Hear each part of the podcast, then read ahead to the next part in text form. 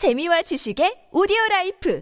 팝빵 오늘의 이야기입니다. 이번 달 큰 이슈 중 하나로 손꼽히는 미국 하원 의장 낸시 펠로시의 대만 방문. 그녀의 대만 방문에 독이 바짝 오른 중국은 미국을 향해 악담과 위협을 가하며 펠로시 의장이 탑승한 비행기를 추적, 격추하겠다고 으름장을 놨었는데요. 하지만 최근 홍콩 사우스 차이나 모닝포스트는 지난 2일 중국이 대만으로 향하던 펠로시 의장이 탑승한 비행기 추적에 실패했다는 소식을 보도했습니다. 중국군과 관련이 있는 한 익명의 관계자의 이야기에 따르면 중국이 젠 16D 전투기와 055급 구축함 등을 투입해 펠로시 의장을 태운 미 공군 소속 보잉 C-40C를 추적했지만 미 항공모함 전단에서 출격한 군용기의 전자방해로 인해 중국 측 전자전 장비가 제대로 작동하지 않았다고 전했는데요. 2021년 10월 주하이 에어쇼에서 공개된 젠16D는 미 해군 항공대에서 운용 중인 EA-18G 그라울러와 유사한 임무를 수행할 것이라 알려지면서 젠15D와 함께 중국군 전자전 최고의 무기로 꼽힙니다. 젠11을 개량해 만든 젠16을 기반으로 한 젠16D는 기존 젠 16의 캐논과 전방에 장착된 적외선 탐지 및 추적 시스템을 제거한 뒤 전자전 시스템과 스캔 레이더 등을 장착한 기체로 전자전 임무뿐만 아니라 재래식 전투 기능을 위해 미사일과 폭탄 폭탄까지 장착할 수 있다고 하는데요. 공개와 동시에 알려진 젠16D의 전자전 기능에 미국은 위협을 느낄 수밖에 없었습니다. 적기에 치명적인 지대공 미사일을 발사하며 레이더를 방해하고 파괴하는 임무를 가진 그라울러에 상응하는 버전이라는 점과 적의 방공망 및 공중, 지상의 방해를 억제 하고 파괴하는 CD의 임무, 공중 조기 경보인 AWACS까지 재미한 것으로 알려졌기 때문인데요. 오히려 기능을 숨기는 것이 아니라 자신있게 드러냈기에 이번엔 진짠가 싶었지만 역시나 가치는 역시나네요. 심지어 젠 16D와 함께 투입된 055급 구축함은 2019년에 취역한 최신형 구축함으로 중국 군함 가운데 가장 최첨단 레이더를 장착했다고 합니다. 하지만 군사 전문가인 허이안밍은 055급 구축함에 설치된 레이더 탐지 범위는 500km 이상으로 알려졌지만 실제로는 이에 훨씬 미치지 못했을 것이라며 탐지 범위가 넓고 비교적 신형인 055급 구축함에 덜 익숙한 함상 요원을 감안했을 때 펠로시 의장이 탑승한 비행기 위치를 특정하지 못한 것이 놀라운 일이 아니다 라고 설명했는데요. 실제 포격이나 총알이 오가지는 않았지만 정찰과 전자전 등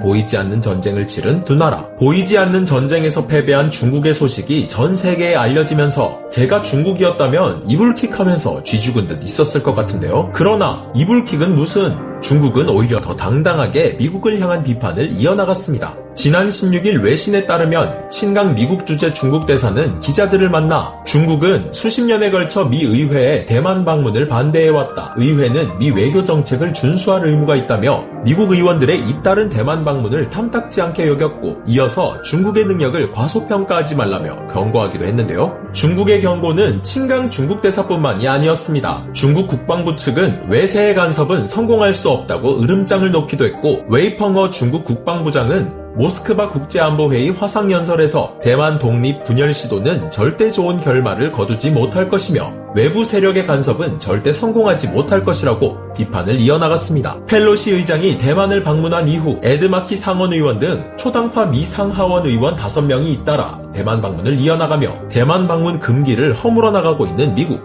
미국은 빠른 시일 내에 의원단이 재방문할 것임을 알리면서 중국과의 대립은 한동안 지속될 것으로 보이는데요. 세계 곳곳에서 크고 작은 분쟁과 전쟁이 벌어지고 끊임없는 군사훈련 활동과 무력 시위가 이어지는 등 그 어느 때보다도 아슬아슬한 상황 속에 놓인 전 세계 언제쯤 평화로운 이야기들이 전해질까요? 오늘의 이야기 마치겠습니다.